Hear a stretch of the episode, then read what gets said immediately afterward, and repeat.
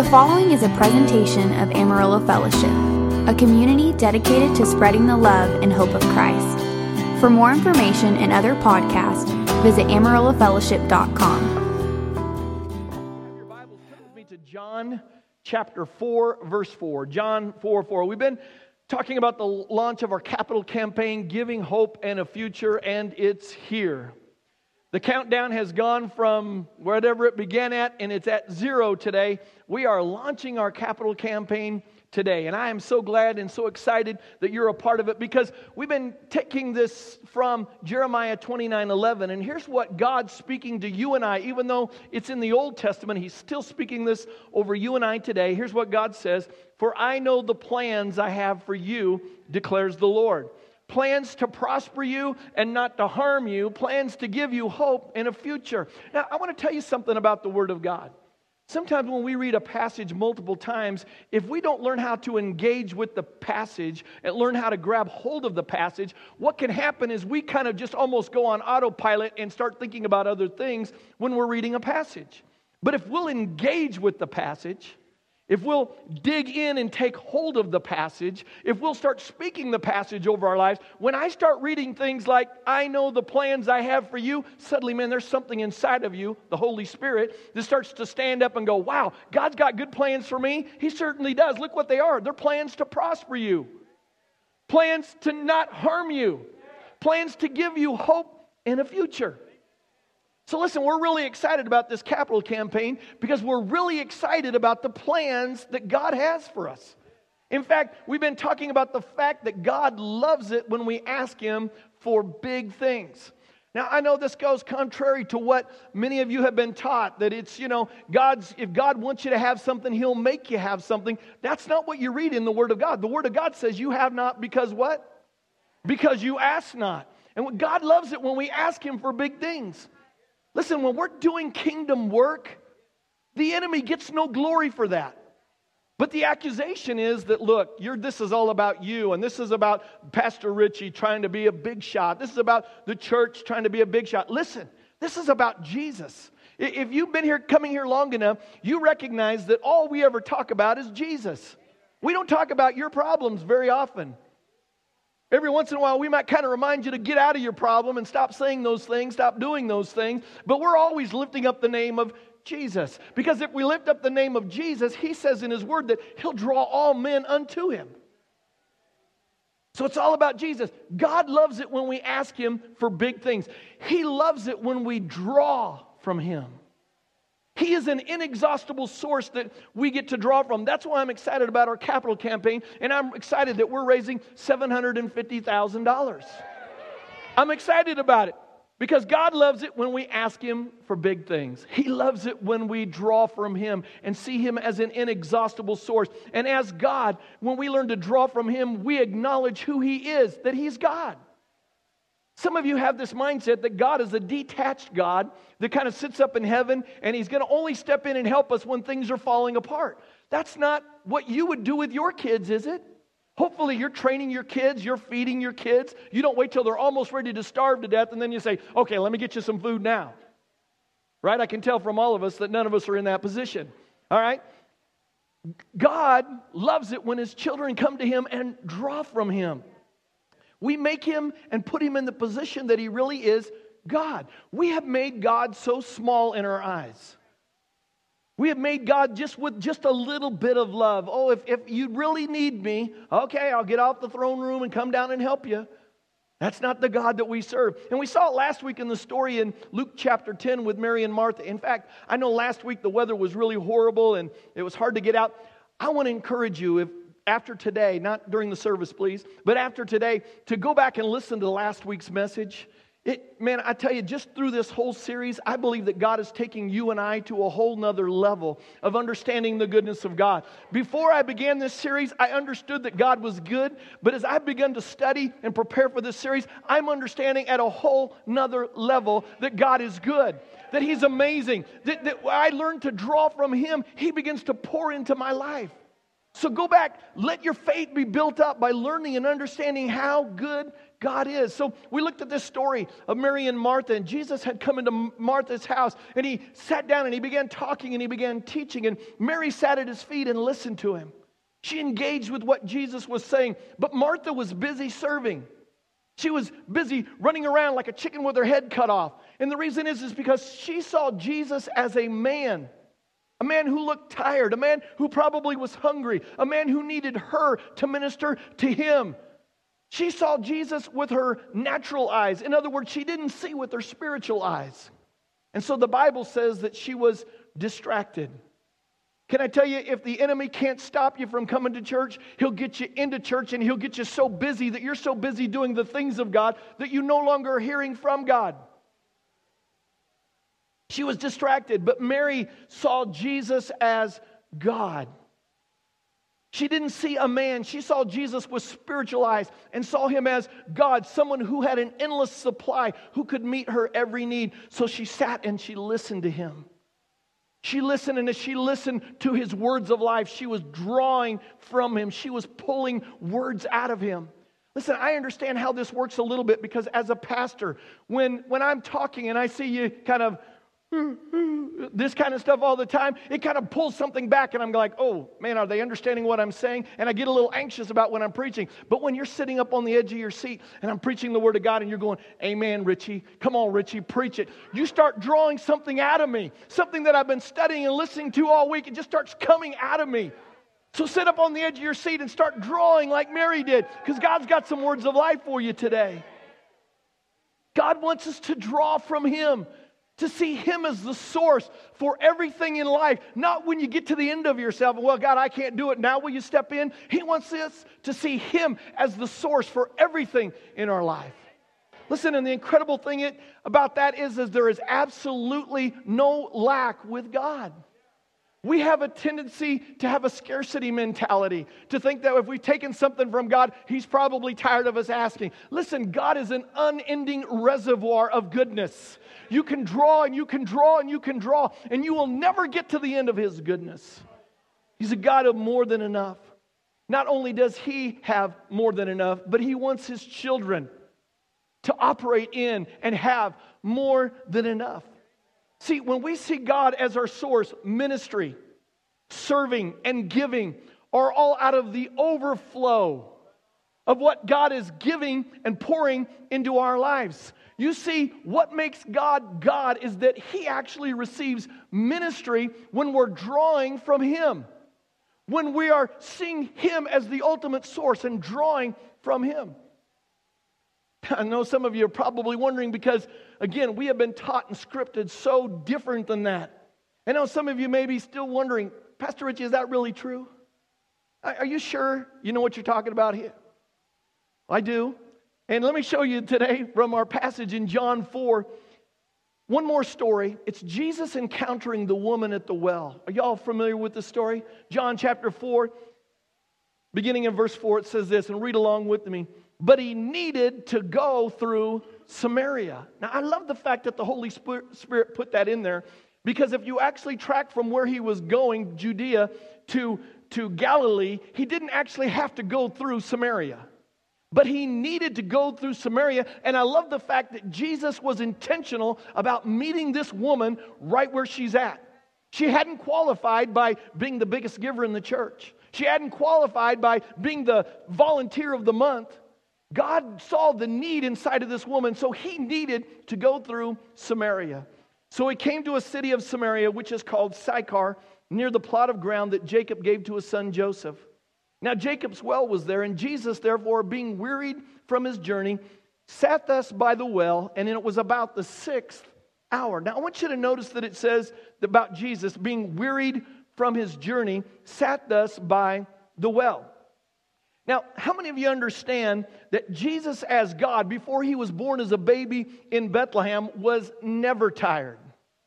He, he was never exhausted. He never got tired. In fact, the Bible says in Psalms 121 Behold, he, talking about God, that keepeth Israel shall neither slumber nor sleep.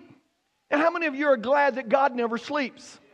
In fact, while you're sleeping, He's working the night shift. He's watching over you and protecting you, even when you're unaware that He's watching over you and protecting you.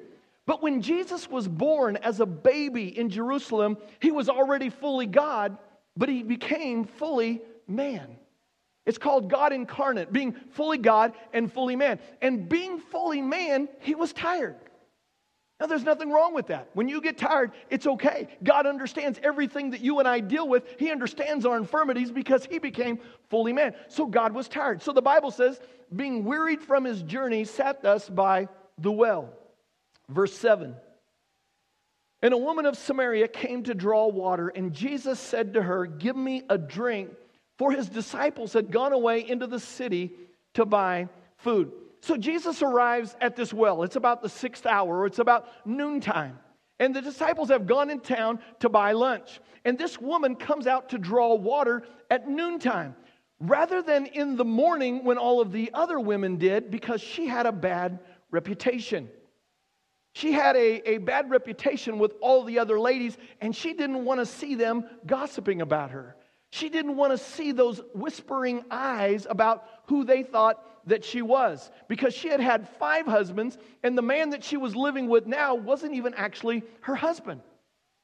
So Jesus asks her to give him something to drink, and so she begins to ask, Why would you talk to me? Because Jews have nothing to do with Samaritans. Jesus begins to explain to her his ministry. He begins to help her understand why he has shown up at this particular time, why he needed to go through Samaria. And he says, I've come today to begin to give you living water, that whoever drinks of this living water would never thirst again. This is what you and I get to drink from the living water so that we never thirst again. So the woman's reply in verse 15 the woman said to him, Sir, give me this water that I may not thirst, nor come here to draw. Jesus said to her, Go call your husband and come here. Verse 17 the woman answered and said, I have no husband.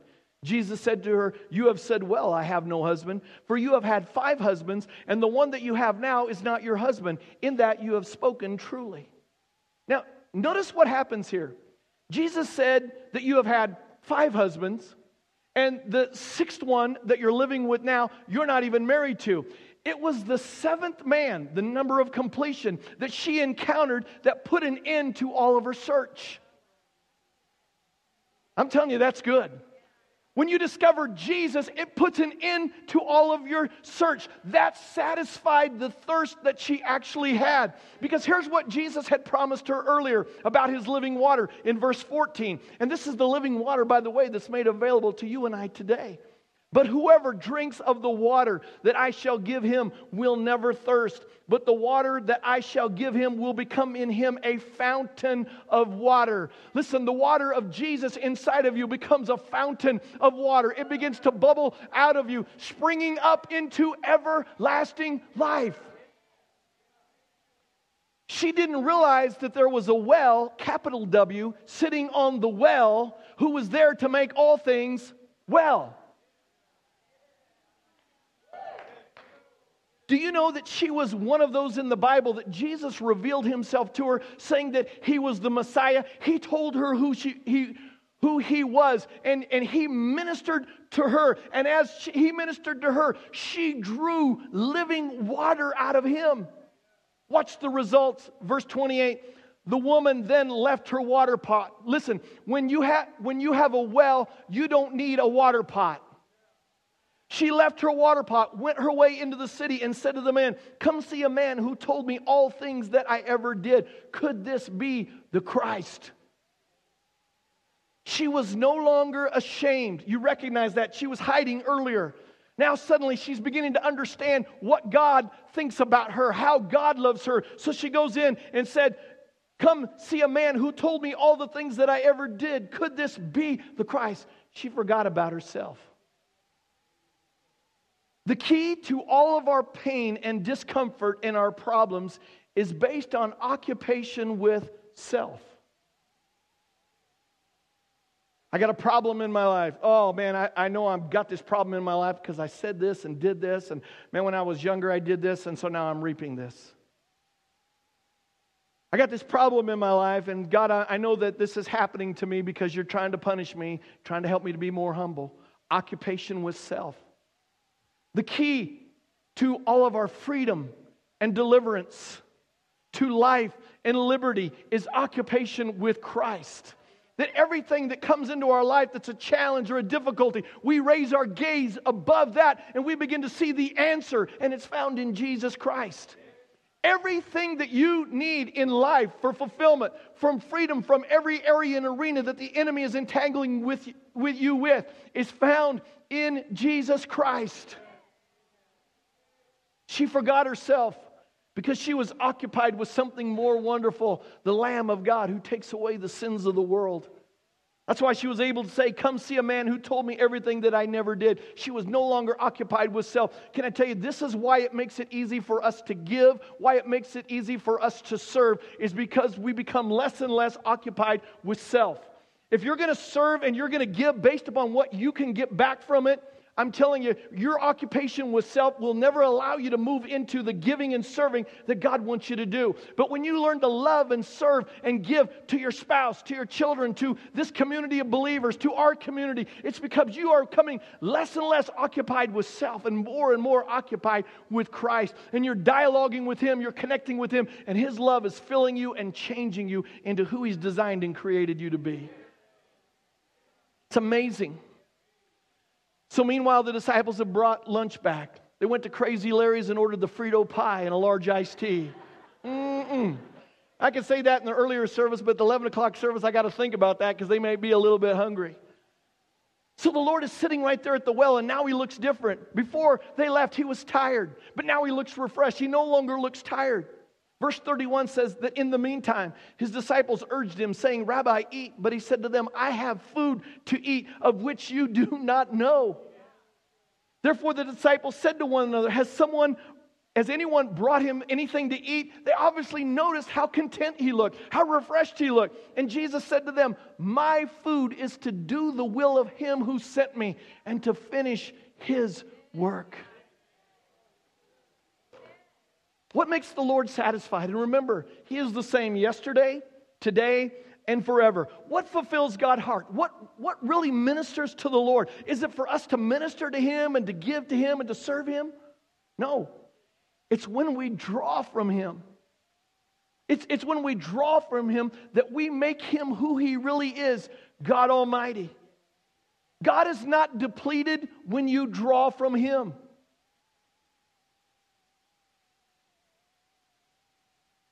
The more you draw, the more the supply is there.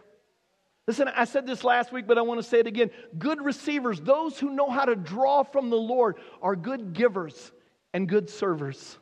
Because it's out of the overflow, the revelation of God's goodness and what He's doing in their lives. See, unfortunately, we have a tendency to think of the reservoir of our life, the overflow of our life, in comparison to someone else. And maybe somebody else's reservoir seems a little bit bigger right now, so we don't think we actually have a reservoir, when in reality, you have a reservoir. We're Americans, we have a reservoir. We are blessed as a nation, and we're blessed as a nation because this nation was founded on biblical principles. And because of that, we are reaping what our forefathers, over 200 years ago, set this nation based upon biblical principles. But you can't compare your reservoir. You got to understand, God, this is where I'm at. My reservoir isn't as big as that person's yet, but God, thank you for this reservoir I have. Out of that, I want to learn how to give. God, I want to learn how to serve. God, I want to do what it is that you're calling me to do. People who know how to draw from God are good givers and good servers. See, what do we have to give to God that He didn't first give to us? Everything that we have, everything that we are, came from Him. And every time that we get an opportunity, I want, to, I want you to hear that word today opportunity to give to the kingdom of God, like we're giving you in this capital campaign. It's an opportunity for you and I to seek God and ask Him what it is we need to do. It's an opportunity for us to hear from God about what we should do. And it's an opportunity for us to take that next step of faith and commit to do what it is He's calling us to do. And it's an opportunity for you and I to learn to live our life by faith. Not by what we can just rationally figure out, but by faith and begin to draw from Him. Listen, the amount that God gave Pam and I, it's stretching us. And we know that God's going to have to do some supernatural things, but we know that we know this is the number that He gave. I know some of you are still struggling with that. Keep praying, keep seeking. And God's going to show you what it is that you're to give. And when you step out in faith, you're going to live a life of faith. You're going to see over the next three years, as we are going through this capital campaign, God do amazing things in your life.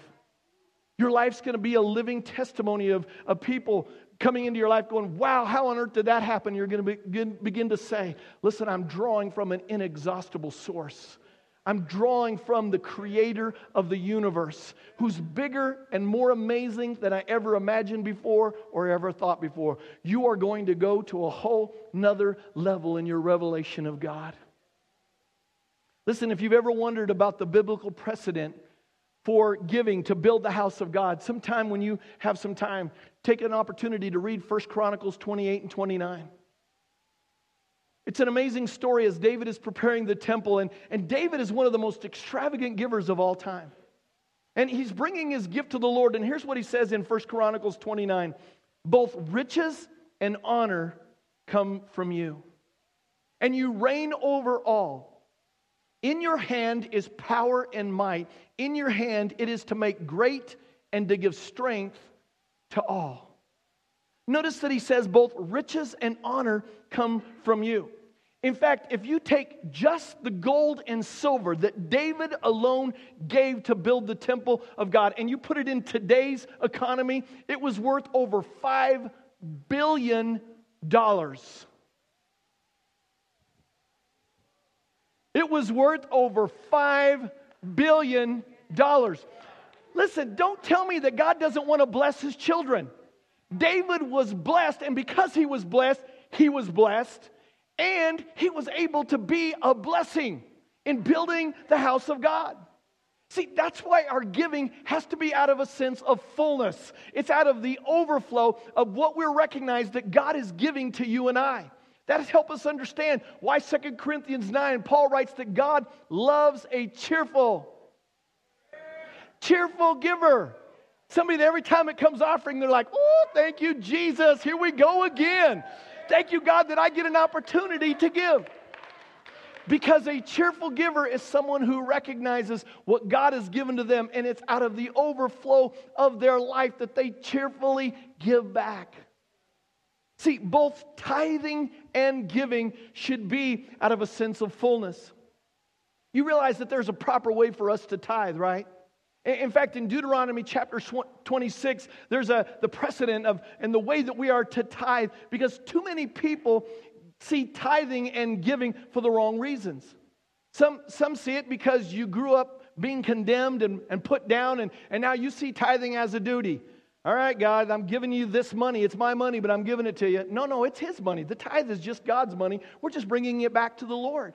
Others do it because they need something, they need a miracle in their life. But the right understanding is revealed right here in Deuteronomy chapter 26. And here's what it says And it shall be when you come into the land which the Lord your God is giving you, it shall be when you come into the house, the vehicle, the motorcycle, the, the, the um, cabin in the mountains that God is giving you as an inheritance, and you possess it and dwell in it, that you shall take some of the first fruits of all the produce of the ground. Remember, they were an agricultural society, so uh, Produce was how they lived and how they bartered for a living, which you shall bring from your land that the Lord your God is giving you. Now we jump down to verse 10, and this is what we are to say to the high priest. You go to the priest. Now, real quick, who is our high priest today? Jesus, very good. It's not your pastor. We go to our high priest, Jesus, and here's what we say. And now, behold, I have brought the first fruits. This is what we're doing today, also, along with our commitment cards. We're bringing that first fruits, it's also our tithe of the land, which you, O Lord, have given me. Then you shall set it before the Lord your God and worship before the Lord your God. So you shall, now watch this very carefully, so you shall rejoice in every good thing which the Lord your God has given to you and your house. Do you notice what the Word of God says? Look at that. You shall rejoice in every good thing which the Lord your God has given to you and your house. We tithe, we give, and it should be out of a sense of fullness, out of the re- revelation and the realization that we are blessed.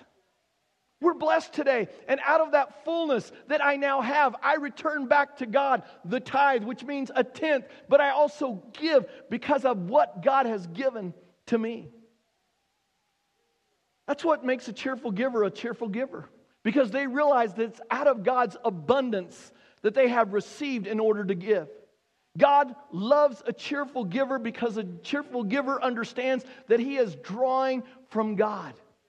And if God calls me to give something away, I know that He will not ever be outgiven. He's an inexhaustible source that has empowered me and enabled me to be able to give in the first place. Because again, good givers, people who are good at serving, are great receivers because they are continually drawing from God. I, have watched this over and over. I've watched I've watched people that, that grew up kind of religious like I did, and everything in church was about a sense of duty. And man, they served, but man, sometimes honestly, they were a little angry. You ever run into somebody like that serving? They give you coffee, like, here, take it. Oh, yeah, okay, thank you. I certainly will. They're really angry because it was out of this sense of duty. And I've watched God begin to get a hold of their heart. And I've watched them begin to understand that God's not interested in our performance. What he's interested in is our heart. And when he has our heart, our performance begins to change. And I've watched them move from this grumpy person serving to suddenly, man, they're here early. They're serving willingly. They're leading areas of ministry. They're taking on responsibility because they're investing in the kingdom of God. They're investing in your life. We've got everything that you see that happens here on Sunday doesn't just accidentally happen. We didn't show up at 8 o'clock and go, okay, what do y'all want to do today? Well, Richie, why don't you preach? Pam, you want to do worship? Um, can somebody kind of take care of the coffee? Okay, can we just kind of do a few things? It doesn't happen. They've worked hard. These people have worked hard and volunteered. And listen, I told them this on Friday night. We don't ever really see our leaders and those that serve as volunteers. Now, we do understand that they're volunteering, but we see them as world changers. We see as a church in us providing an opportunity for them to do the thing that God is writing upon their heart, and that's to serve one another. So good, good givers, good servers are great receivers. So, Pastor Richie, what does all this have to do with our capital campaign? Well, let me say, first of all, I hope you're beginning to see God as a God of more than enough. And $750,000 for some of you kind of blows you away. Others, you, you've already walked through some things that you're going, really seriously, is that all we're raising? But you see God as a God of more than enough. And $750,000 is absolutely nothing for God. Can I tell you that God could put it in somebody's heart? They could come on Monday morning, or you might be here this morning. They could write a check for $750,000, say, you know what, Pastor Richie, we're just going to take care of this. And if they did that, that would be awesome. That would be great. Can I tell you what we would do though? We would rejoice for a while, thank God, and then we'd begin saying, you know what? I guess God's expediting the process, what we're going to do. So let's sit back and figure out what are we going to do next? Take a few months off, recalibrate, and begin again. But let me tell you what this capital campaign is it's an opportunity. God is setting before you and I an opportunity an opportunity to grow in our understanding of His goodness. As we learn how to draw from God, we're going to learn how to draw from God at a whole nother level. It's an opportunity for you to grow to another level in your faith where God can trust you with more. As you're stepping out, God, I, I don't really understand how I'm going to do this, but wow, I tell you, when I look at my life and I track my life, there were times when I stepped out that I look back at it now, but it was a step of faith then, and I look at it now going, man, that seems so small. But it's because I've grown in levels of faith. It's an opportunity to lay up treasures in heaven where moth and rust can't destroy, where thieves can't break in and steal. Listen, you can't take any of your money with you, but you sure can send it on ahead. It's an opportunity to show God that our heart is really His and not about material things of this world. It's an opportunity to be a part of making an impact in the lives of people who are a part of this church. See, it's not about land, it's not about parking lots. It's not about fixing the roof. It's not about video equipment. It's not about all these things. It's not about bricks and mortar. It's about lives that Jesus is changing because you and I are providing an opportunity, creating the atmosphere and an environment where they can lovingly come, sit in a nice, comfortable chair Amen. Sit in, a, sit in a place where the air conditioning or the heater is on, depending on which one we're needing at the time. That they can come and somebody can take care of their kids, that they can get a cup of coffee and bring it into the sanctuary and not get struck down by God. We're creating this environment because we're interested in people's lives being changed. And it's been amazing. I know some of you, you kind of come in on Sunday, many of you serve and you kind of do your thing and you go away and you don't really understand a lot of times the lives that are being changed. You don't understand what's happening. And so we captured a couple testimonies from a, a couple of couples in our church about what God's doing in their life. And I want to show you these and then step right back up and we'll kind of wind down our service this morning.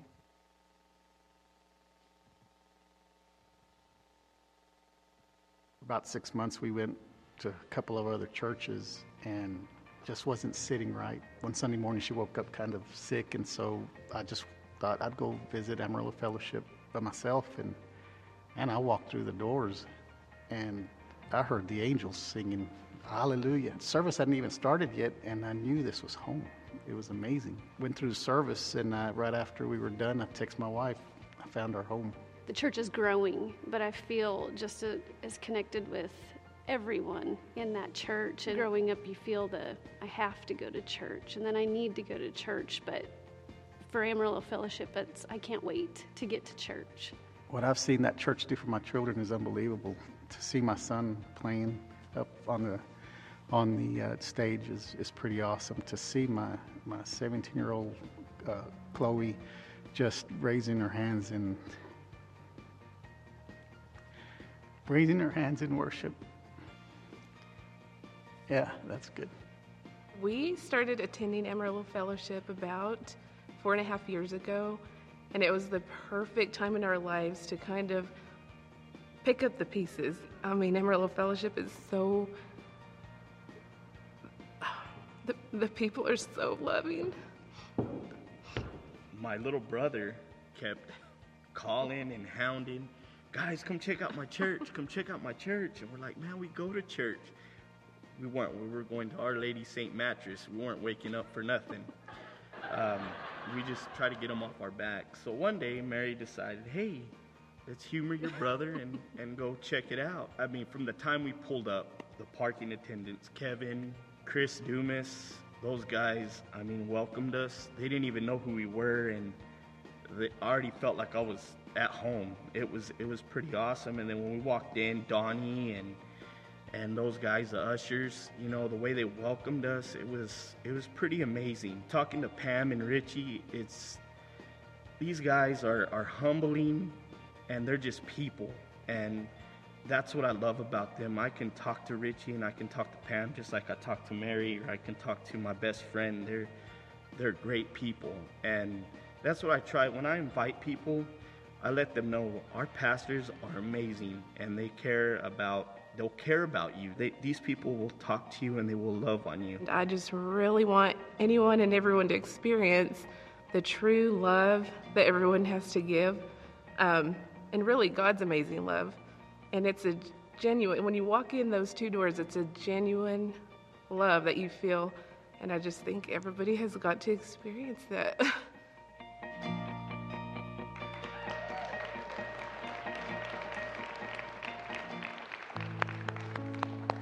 simply about the love of God, simply about the goodness of God. That's why we gather together. I want to remind you of our verse, Jeremiah 29 11. For I know the plans I have for you, declares the Lord plans to prosper you and not to harm you, plans to give you a hope and a future. So this morning, I, am asking you to give sacrificially. And, and what I mean by sacrificially is giving up something that you love for something that you love more Jesus.